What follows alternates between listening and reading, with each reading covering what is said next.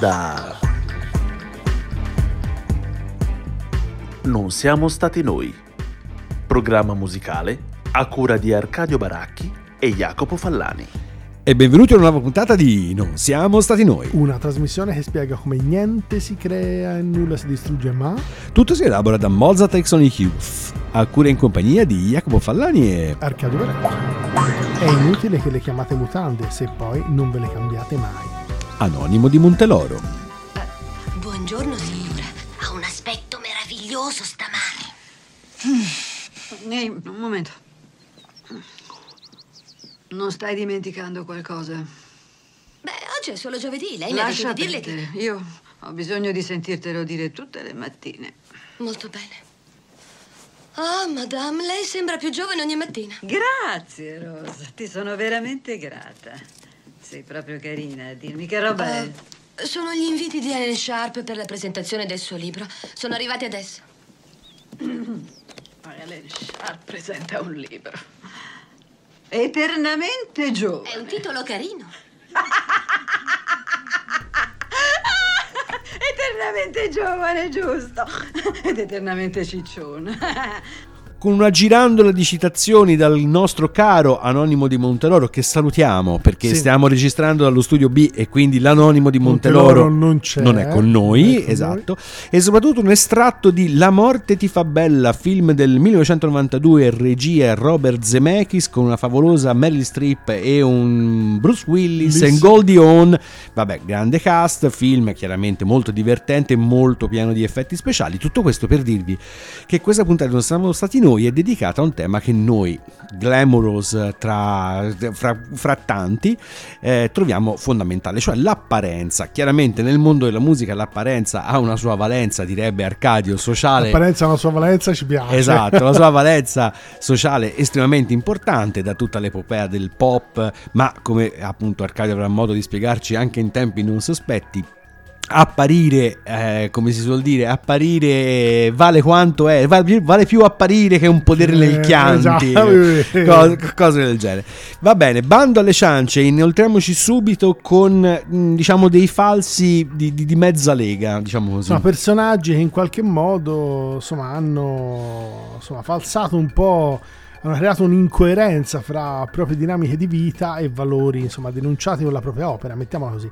Parliamo di Richard Wagner. In realtà Wagner, insomma, disgraziatamente per lui, è stato ampiamente additato in alcuni periodi come perché, fascista. Esatto, più che altro come nazista. Ah, vabbè. È stato ovviamente preso come spunto. In realtà tutto questo molto probabilmente come il filosofo Fichte, come Nietzsche, insomma altre figure del, del periodo hanno subito tutta una serie di utilizzazioni che sono state date, eh, necessarie, utilizzate, insomma eh, scegliete voi il termine che ritenete più opportuno in questo senso, ma probabilmente per ovviamente interessi di natura sociopolitica.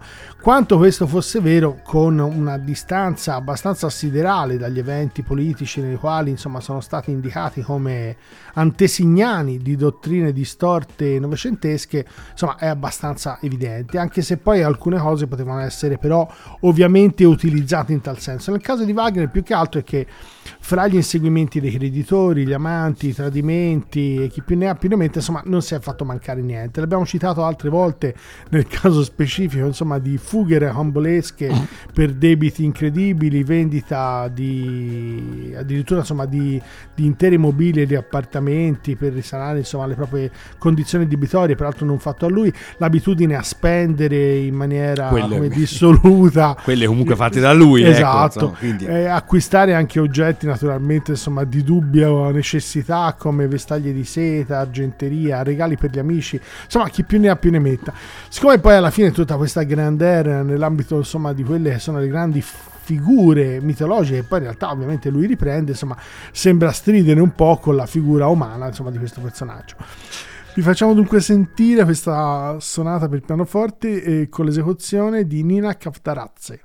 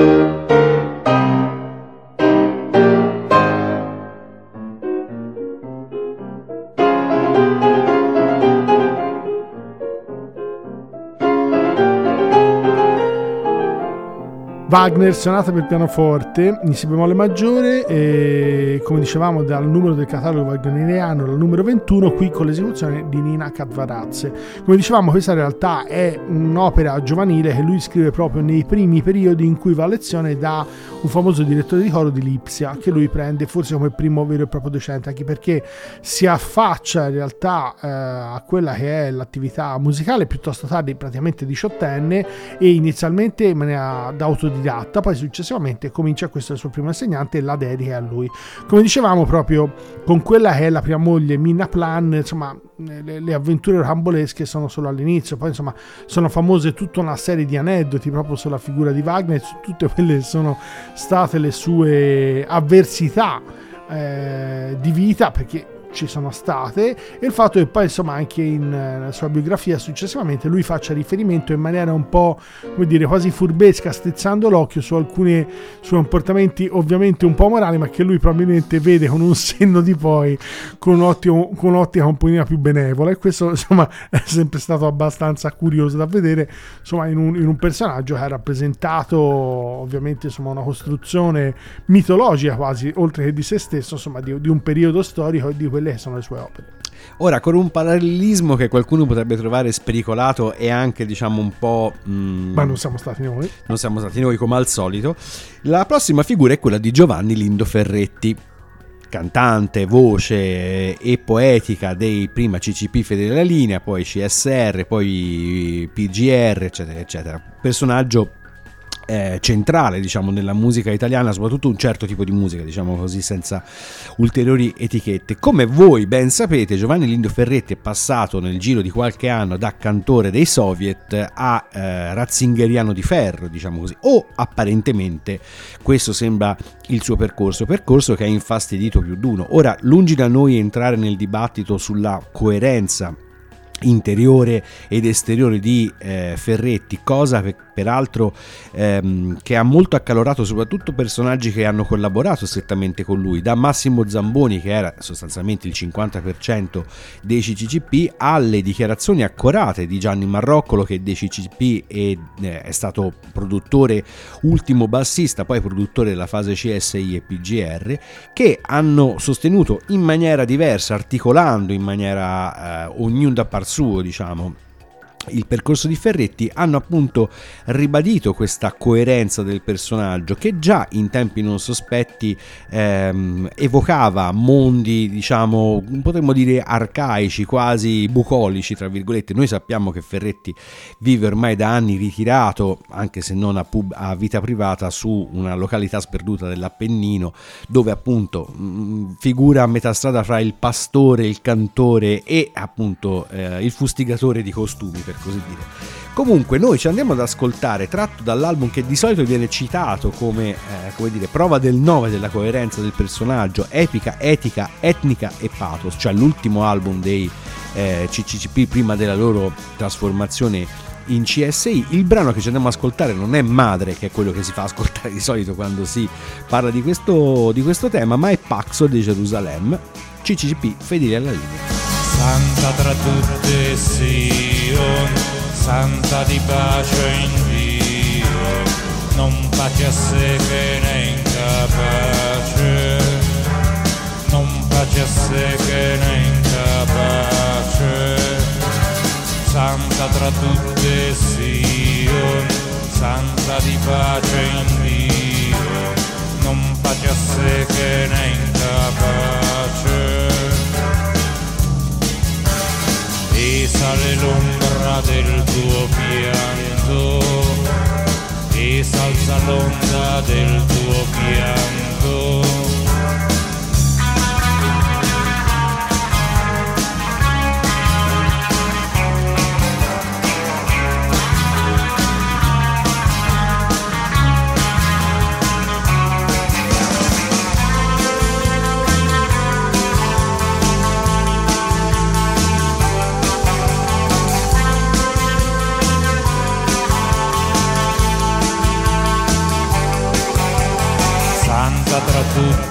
Gesù, roccia del Tempio di Dio, il Dio d'Abramo, il Dio, l'unico Dio che io adoro. Misericordioso Dio, giusto clemente Dio.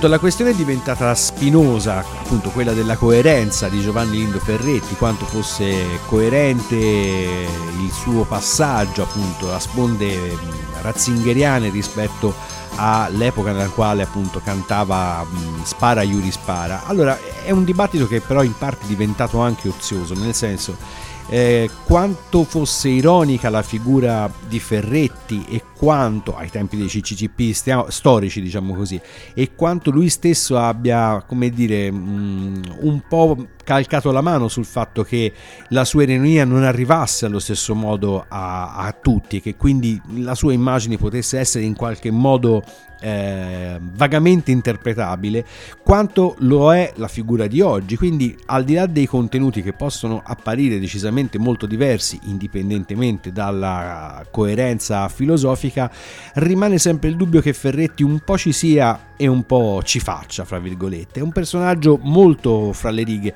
Delle volte viene in mente veramente il Pasolini quello de- di, di Valle Giulia per cui tutta una serie di ragionamenti quasi da omino del bar fra virgolette che però hanno una loro decisa valenza special modo alla luce di certe critiche chiamiamole così alla società moderna Rim- rimarrà secondo noi un mistero quanto appunto Ferretti ci sia o ci faccia.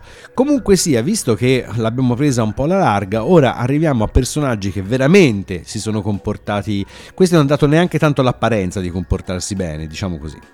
Non si sa come mai, ma insomma ci sono due casi di suicidio nella vita amorosa di Debussy. Il primo non ha... Forse era Debussy la causa. Esatto, questo dovrebbe essere il dubbio. Il primo in realtà non è andato fortunatamente in porto, il secondo è mezzo, nel senso che la moglie dopo l'ennesimo tradimento... Cos'è un si- mezzo suicidio? È questo, è che lei si spara al cuore, già la Oh, vedo una cosa drammatica, ma il proiettile rimane conficcato nelle vertebre, detto proprio in italiano corrente, Buono. e praticamente lei vivrà tutta la vita con, questa, con questo assetto, perché all'epoca era ovviamente impensabile fare un'operazione in condizioni di questo tipo, per cui insomma, il tentativo, sparandosi questo colpo eh, di, di pistola, di revolver al petto, già insomma, il tentativo insomma, rende chiaro, gli anni sono ovviamente quelli dei primissimi anni 900, siamo intorno al 1900 proprio come anni, rende chiaro però insomma anche qual è il tentativo, il dolore insopportabile della perdita dell'amato e naturalmente ti ha tradito, è scappato e si sposerà con un'altra. Insomma, in realtà è proprio questo fatto che ci ha fatto pensare a Debussy, il fatto che lui scappa e sembra, insomma, da quello che ovviamente eh, abbiamo ritrovato come informazioni che non si sia mai poi, mai, mai, mai in tutta la sua vita più eh, fatto vedere da, eh, dall'ex moglie, cioè non, la- non sia mai andato addirittura a trovarla, ma si sia addirittura allontanato per scappare dallo scandalo che seguì proprio a questo tradimento e al tentativo di suicidio. Vi facciamo sentire però di lui a questo punto il brano più famoso in assoluto, in tale da fare questo collegamento proprio fra la figura e quello che poi in realtà è stato un gesto e poi ognuno di voi insomma da un punto di vista prettamente umano farà le sue, le sue valutazioni su quello che è stato il gesto di DBC. Vi facciamo sentire una versione di Claudia Orrao, quello che è praticamente il, il terzo brano, il Claire de Lune della suite Bergamasque, che è sicuramente il brano più famoso in assoluto di Debussy.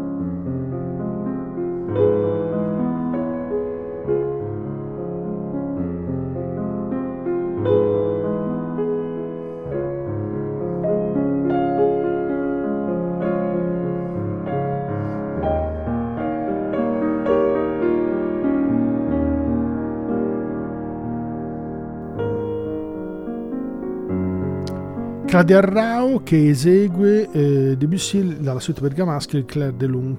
Quello ovviamente come dicevamo il brano sicuramente più famoso in assoluto di Debussy. Sembra che eh, insomma il, la, la, una sorta di, di irritazione di, di, di, atteggiamento di allontanamento da parte di Debussy fosse principalmente dato dal fatto non tanto perché la moglie non fosse eh, accettata da amici, conoscenti, intellettuali, chi più ne ha più ne metta, ma proprio il fatto che fosse limitata una persona probabilmente limitata intellettualmente e questo sembra che sia stato motivo per cui lui a un certo punto abbia sicuramente si sia allontanato per cercare lidi insomma più interessanti. Quindi non gli ha detto non sei te sono io esatto. Non sono io sei te gli ha no può darsi gli abbia detto anche io hai sì, capito? esatto. Però questo non, non, non c'è dato di sapere. Però insomma il dato di fatto ovviamente un amore ovviamente finisce è naturale sia così non c'è nulla di particolare in tutto questo in qualsiasi forma finisca. Il problema è altro è che se uno si spara forse potresti andarlo a trovare all'ospedale. L'idea di fondo era questo esatto. Tutto lì il riferimento ovviamente è puramente biografico e a questo insomma questo evento drammatico. E purtroppo restiamo nell'ambito degli ospedali per così dire con un personaggio che non è propriamente un musicista ma che è stato un famosissimo DJ radiofonico conduttore televisivo personaggio che per certi versi potrebbe ricordare quello di personaggi altrettanto famosi anche in Italia di cui non faremo il nome perché non, credo non faccia loro piacere essere avvicinati neanche per caso alla figura di Jimmy Savile. Savile è stato appunto un conduttore radiofonico e televisivo di grande successo, è collegato a trasmissioni molto famose come Top of, Top of the Pops, di cui abbiamo avuto modo ovviamente di parlare altre volte, e addirittura una trasmissione che prendeva eh, diciamo il titolo dal suo stesso nome. Savile era quindi un personaggio estremamente famoso, estremamente ben voluto, decisamente sopra le righe anche come personaggio pubblico, ma nessuno nessuno tra molte virgolette poteva immaginare che in realtà dietro la facciata pubblica e il suo estremo filantropismo perché Seville si è battuto come un leone spendendo anche di tasca propria per esempio per la costruzione di orfanotrofi, ospedali, case di cura eh, si è molto battuto come diremmo oggi nel sociale appunto dietro questa facciata di eh, filantropia si nascondesse quello che Scotland Yard ha definito come uno dei peggiori ehm, stupratori seriali e pedofili della storia dell'Inghilterra, che è un paese che insomma da questo punto di vista aveva una bella tradizione. Tutto questo è emerso negli anni immediatamente a ridosso della morte immediatamente dopo la morte di Seville avvenuta nel 2011 e i numeri sono veramente impressionanti. Oltretutto eh, Seville sembra che approfittasse appunto della sua filantropia, della sua collaborazione con enti benefici per poter è il caso di dirlo, letteralmente mettere le mani su eh, giovani ragazze, su bambini sostanzialmente, alcune delle quali anche ehm, diciamo menomate mm, mentalmente, questo purtroppo è il termine. Quindi diciamo veramente allo schifo, lo schifo più assoluto si va a sommare. Un personaggio talmente famoso da essere stato insignito dell'ordine dell'impero britannico, quindi una delle massime onorificenze, e invece dietro succedeva purtroppo tutt'altro. Il brano che ci andiamo ad ascoltare parla, fa riferimento riferimento a questa oscura seconda vita di Jimmy Savile. A eseguirlo sono Half Man, Half Biscuit, di cui parleremo più avanti. Il brano si intitola I Left My Heart in Papworth General, che come si capisce tranquillamente dal nome è un ospedale e questo si chiarisce bene perché. Half Man Half Biscuit. Precious Mackenzie,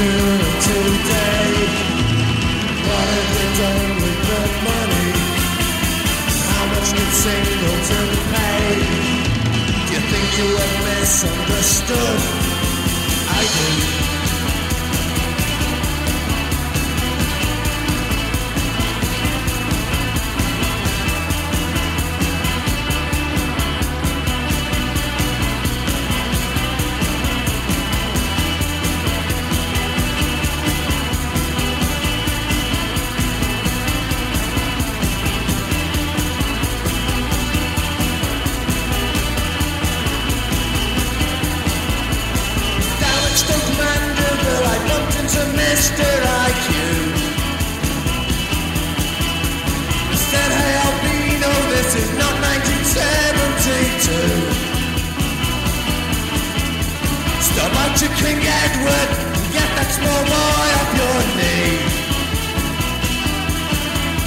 And melt down your finger where and get yourself off my TV. Jim, could you fix it for me? To come down and suck out your kidneys. I've got this young brother, you see, who wants to stay alive to watch Bill Cole.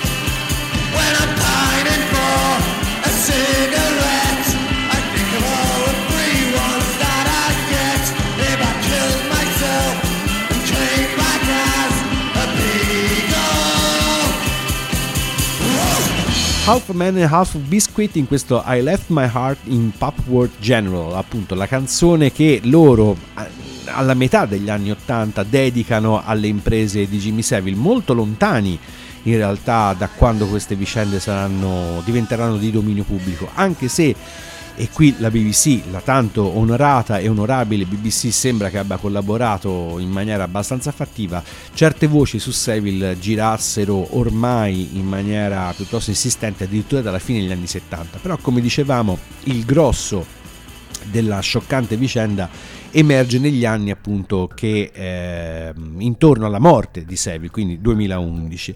Half Man e Half Biscuit in realtà dal loro punto di vista sono un gruppo abbastanza particolare nel panorama inglese, come avete potuto sentire, molto legati a un certo punk irriverente, molto molto eh, amati dal grande John Peel che ha dedicato a loro una serie innumerevoli delle sue famose eh, session, gruppo che ha fatto appunto del surrealismo e di una certa ironia molto spesso addirittura graffiante ma mai particolarmente volgare uno dei suoi cavalli di battaglia, gruppo che attualmente è ancora in attività, anche se chiaramente l'attività soprattutto eh, concertistica non è più quella di un tempo, il gruppo ormai è in giro da 40 anni, quindi insomma saranno anche un po' stanchi. Andateveli a sentire perché sicuramente fra i tanti gruppi, chiamiamoli così, minori, ma capiamoci su cosa significa minore in questo termine, meriterebbe sicuramente una riscoperta. Ma a questo punto, visto che siamo appunto in, ah, siamo affiniti per sbaglio quasi a parlare di personaggi minori, perché non parlare di personaggi falsamente decisamente maggiori, mettiamolo così quanto, come dicevamo all'inizio della puntata, sia dovuto alla fama, alla comunicazione, alla pubblicità, insomma c'è chi anche nell'ambito dell'università americana si è dilettato nella valutazione tecnica di cosa determina insomma, la, la fama di un personaggio. Tipicamente americano esatto. come ragionamento. 60-70% sono loro dovuto a tutti elementi che rientrerebbero nella comunicazione, detto in soldoni, un 30% diciamo quelli che eh, potremmo definire forse elementi di natura oggettiva. Poi insomma la parcializzazione è fatta in maniera molto molto Yankee. precisa, esatto, per cui se siete curiosi andate a vederla. Nel caso preciso stiamo parlando di Sibelius, in realtà eh, Sibelius è considerato uno dei più importanti sinfonisti eh, di tutti i tempi e in particolare ovviamente del Novecento e alcuni dei suoi brani, insomma in particolare le sinfonie, l, um, sono state addirittura più volte incise, cioè è come se fosse un passaggio obbligatorio, un po' come nel caso di grandissimo Bach, Mozart, devi per forza, insomma, una volta nella tua vita, se sei eh, o un direttore d'orchestra o in alcuni casi un musicista, insomma, passare da alcuni autori da cui devi imprescindibilmente far vedere o che hai deciso di, di, di, di dire, di far sentire con una tua versione o che insomma sei in grado di padroneggiare quello che ovviamente è il modo consono insomma di eseguirli. Nel caso di Sibelius questa fama in alcuni casi viene vista un po' da alcuni addetti ai lavori, naturalmente possiamo lasciare a voi direttamente le vostre valutazioni, come un po' eccessiva, un po' superiore a quelle che sono le vere e proprie probabilmente eh, grandezze dello stesso, per cui naturalmente insomma, ci sono stati una serie di moti nei confronti della valutazione di quelle che è le musiche di Sibelius. Vi potevamo lasciare a un'altra esecuzione, ma il volume dell'orchestra degli ottoni era pazzesco, una roba impressionante. Sembrava si dovesse spaccare direttamente già con l'esecuzione con un volume normale. Non vi diciamo neanche qual è l'orchestra in quel caso, ma vi facciamo sentire invece una versione della, di Finlandia, opera 26 di, di Sibelius qui con Jukka-Pekka Sarasaste e la Radion Symphony Orchestra di Helsinki.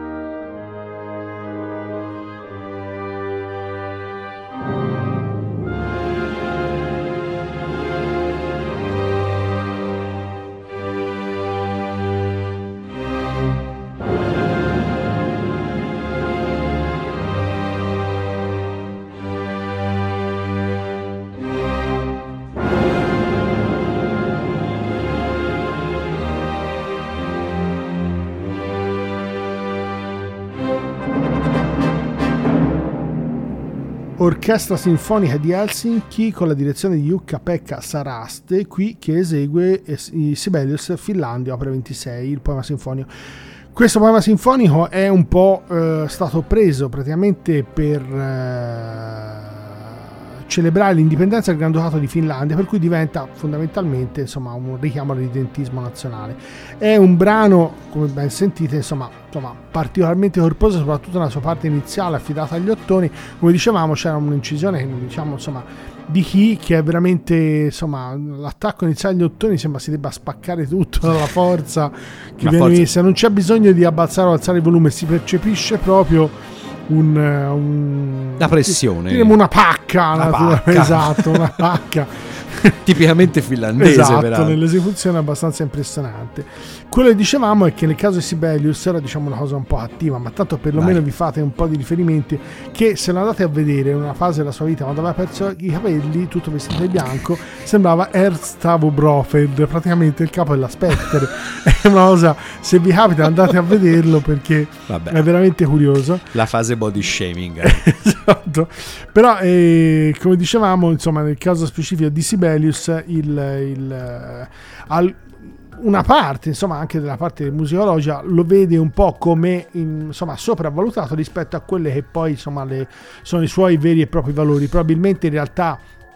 eh, eh, che citavamo all'inizio è un po' il fatto che poi sicuramente essendosi inseriti in alcuni contesti, lo vedremo bene nella traccia successiva, può capitare di avere sottovalutazioni o supervaluta- supervalutazioni in base proprio a, motiva- a natura sociale o storica e per cui può darsi anche che naturalmente una cosa di questo tipo possa essere indicata anche per un personaggio così comunque importante eh, come Jan Sibelius. e non è stato colpa, non è stato Sibelius, potremmo dire così, No. anche, parafrasando appunto un famoso podcast. Ma se ci siamo divertiti a svillaneggiare Sibelius, eh, tesoro nazionale finlandese, il prossimo personaggio vi farà rizzare i capelli sulla testa, perché non siamo stati noi, non ha paura di dire le cose come stanno e per la serie appunto gente che forse è stata un po' sopravvalutata, David Bowie. Ah, è qui veramente. Questo l'hai preso allo Scaruffi. Questa l'ho presa. No, non citare.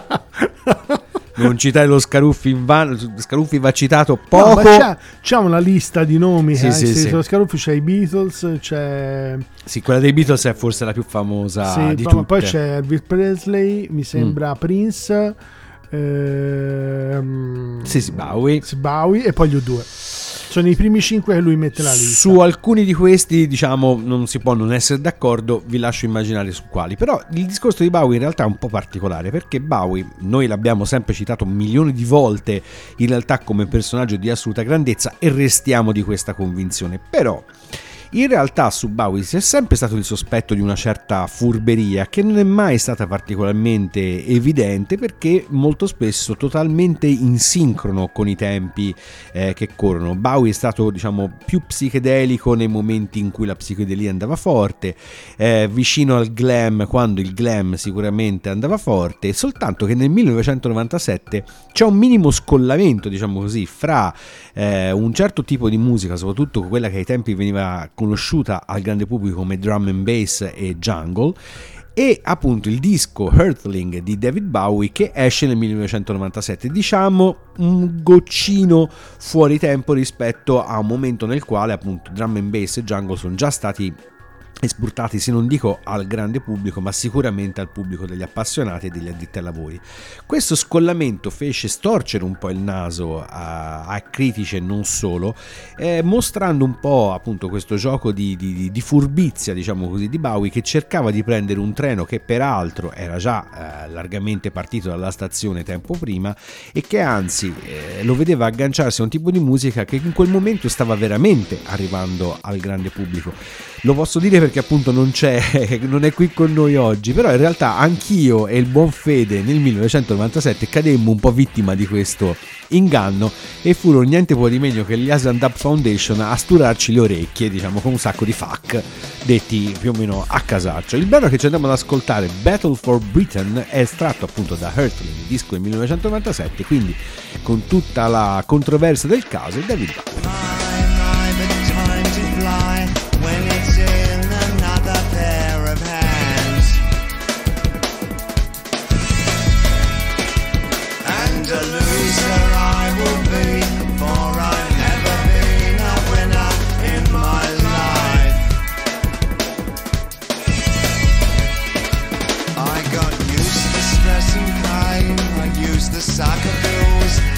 To sell. Oh, it's the animal in me, but I'd rather be a beggar man on the shelf. Don't be so alone, it's just a fire. It's the rain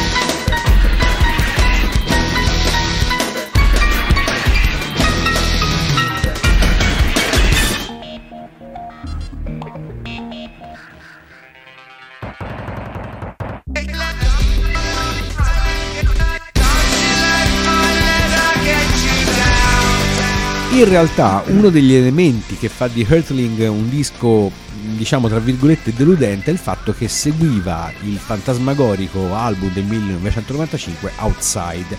E lì tutto quello di cattivo e di malizioso che potremmo aver detto su Bowie precedentemente viene a cadere perché effettivamente Outside vogliamo per la partecipazione di grandi musicisti ma soprattutto per il contributo produttivo e eh, creativo di Brian Eno è veramente un disco enorme ed è sicuramente un disco estremamente innovativo, eh, creativo, ehm, metamusicale per tutte le implicazioni eh, narrative che appunto il disco prevedeva. Il, il, fatto che il disco successivo fosse, tra virgolette, un po' stanco, non tanto dal punto di vista della scrittura, quanto appunto dell'ispirazione stilistica, che cercasse l'aggancio con questo genere musicale che eh, Bowie avrebbe forse dovuto battere perlomeno un paio d'anni prima, forse sarebbe stato più, ehm, come dire, più da Bowie cercare di fare uscire il disco drum and bass nel 95 quando è uscito Outside piuttosto che nel 97. Insomma, tutto questo in realtà fa sì che Hurtling sia ritenuto non uno dei peggiori dischi di Bowie, ma neanche uno dei migliori. E appunto che su di lui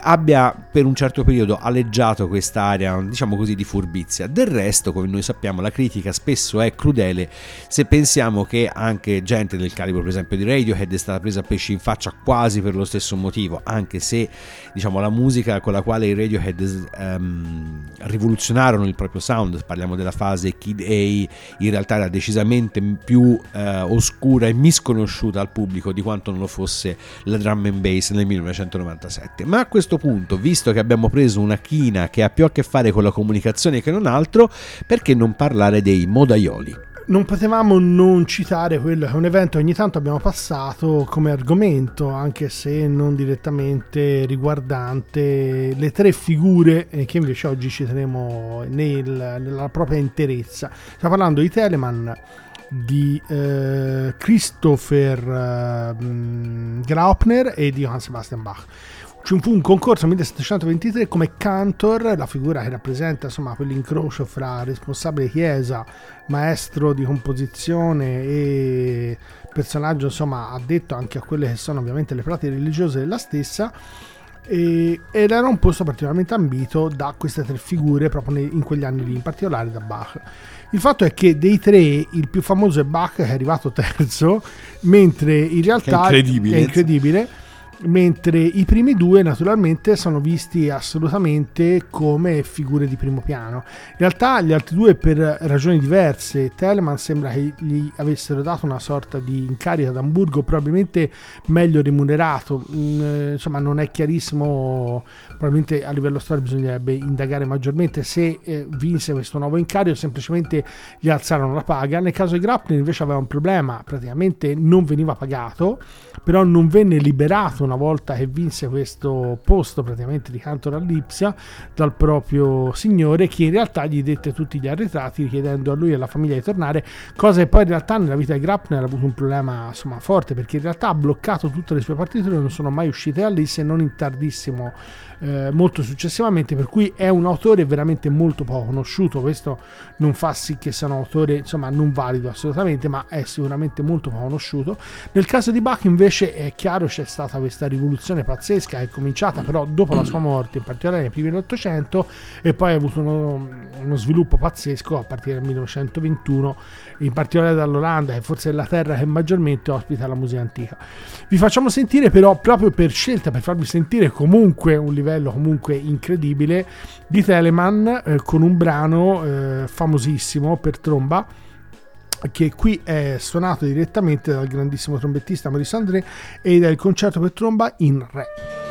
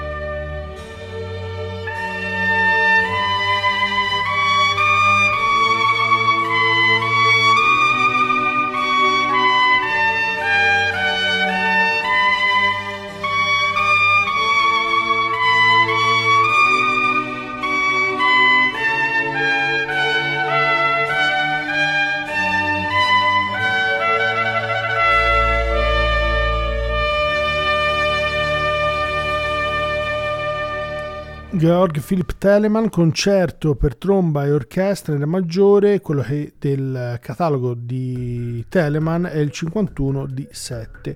Qui eseguito da Maurice André con la direzione di Albert Karajan e Berliner Philharmonic. Come dicevamo, il, eh, avete sentito il brano, insomma, è, è- è splendido, eccezionale, però quello che fu eh, ovviamente la graduatoria all'epoca in rapporto a quelli che poi sono gli esiti storici che hanno visto insomma il prevalere da un punto di vista di, eh, di peso specifico la figura di Bach eh, fra, come incrocio fra il passato, il presente e addirittura la modernità, insomma hanno fatto pendere sicuramente l'ago della bilancia su questo terzo incomodo che naturalmente è stato accettato e è famosa anche questa lettera, in realtà non fu di Telemann, sembra ma di Graupner, che fondamentalmente saputo che la scelta dopo insomma, il suo abbandono alla gara perché tornò dal proprio signore che decise insomma, di ripagargli tutti gli arretrati, di aumentargli lo stipendio, fu quello di complimentarsi comunque perché la Chiesa aveva comunque, si era comunque assicurata un ottimo professionista, per cui è carino perché il riferimento insomma come dire vi siete comunque presi uno che insomma le note le sa, le sa Le sa usare usare.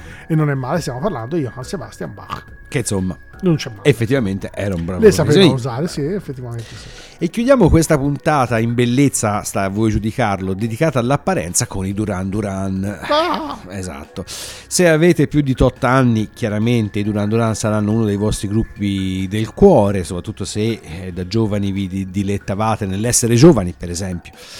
Eh, però eh, perché finiscono qua dentro? Perché nella moda? Perché fondamentalmente Duran Duran, allora il primo album dal quale poi è estratto eh, Planet Earth, che è il brano che andiamo ad ascoltarci dopo, alla fine del classico Delirio. Ehm, esce nel 1981. Allora, nel 1981 di cose nella musica, diciamo così, extracolta, in particolare nel rock, ne succedono veramente di tante. I Duran Duran che cosa fanno? Che che cosa rappresentano per essere più precisi in quel momento? Rappresentano un momento di sintesi che poi diventerà famoso nelle epoche e nelle cronache come il New Romantic. Allora, già la New Wave era vista come un insopportabile imbastardimento commerciale del punk. Il New Romantic era la versione ancora più commerciale della New Wave. Eh, sostanzialmente si rubava il look a alcuni gruppi del, del tempo, soprattutto quando questi ricordavano un po' diciamo i baronetti o eh, i pirati, Mm, ricorderete Adam and the Ants per esempio, ma sicuramente certe cose venivano prese direttamente dal look di quei gruppi che noi oggi chiameremo come dark, li si rendeva tutti un pochino più imbellettati, li si condiva musicalmente con qualcosa che poteva ricordare la New Wave ma che guardava in maniera ancora importante la disco music e il gioco era fatto, insieme chiaramente tutto questo alla poderosa macchina eh, promozionale tipica di certa stampa e di certa industria musicale inglese. Quindi i Duran Duran esordiscono tra l'altro non in un successo clamoroso quello del primo album, ma insomma poi sapra- sappiamo che avrebbero costruito una carriera enorme che chiaramente aveva nell'immagine, nell'apparire un suo elemento fondamentale. Ce le andiamo ad ascoltare quindi questo basso un po' ruffiano e un'atmosfera decisamente sognante Planet Earth Duran Duran.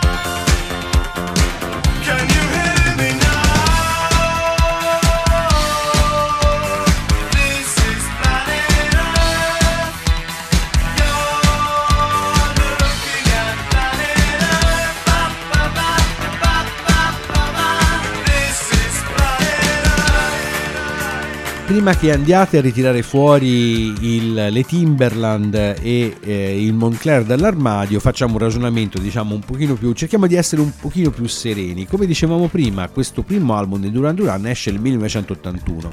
Nello stesso periodo esi- eh, escono eh, Fate, per esempio, dei Cure, uno dei loro album più classici, What This For dei Killing Joke e soprattutto Teen Drum dei Japan. La, il- la liaison, diciamo così, fra i Japan e, i Duran Duran in realtà è molto meno labile di quanto non si possa pensare perché eh, nella testa di parte del pubblico e della critica inglese Duran Duran erano la versione pop proprio dei Japan, ma pop non solo dal punto di vista musicale, ma soprattutto dal punto di vista dell'immagine.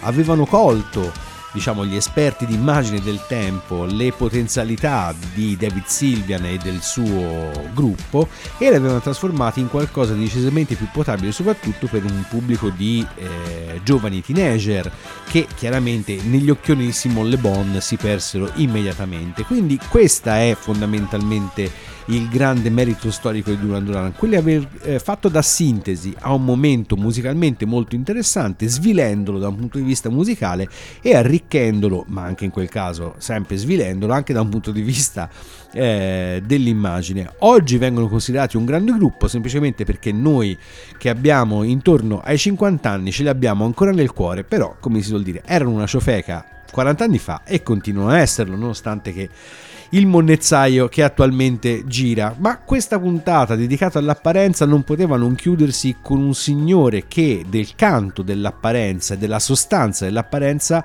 ha fatto uno dei centri della propria poetica. Il contributo, come al solito, è letto da Arcadio. Dicono che ognuno corre dietro a certe illusioni e nessuno può farne a meno, perché tutto fa parte di uno stesso incantesimo. Dicono che alcuni miraggi sono mortali o procurano guai, altri danno l'impressione di soddisfare la fame o la sete, le voglie carnali o i sogni di gloria. I miraggi del deserto sono particolari solo per questo, perché mostrano che inseguendo le illusioni ci si sbaglia sempre, non c'è modo di non sbagliarsi e la vita non è che un perdersi in mezzo ad allucinazioni varie. Allegrezza! no, Che bastardo.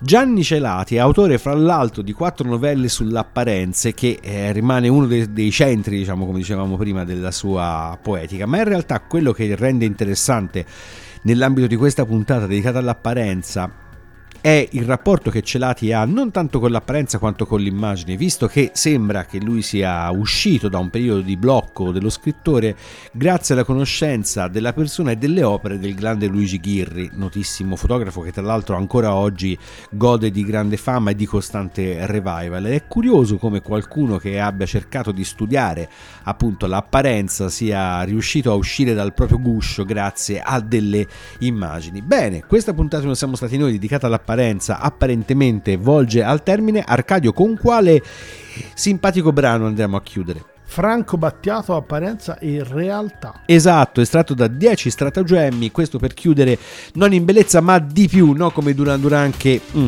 lasciamo perdere.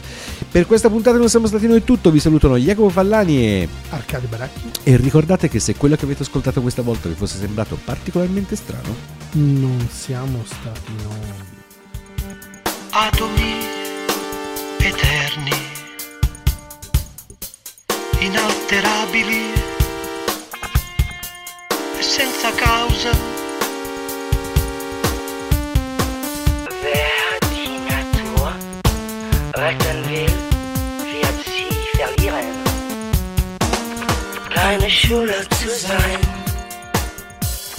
kein Meister zu können.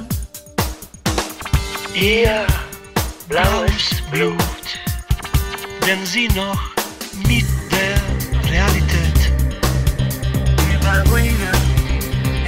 Ruinen. So viel Schein, so viel Sein. apparent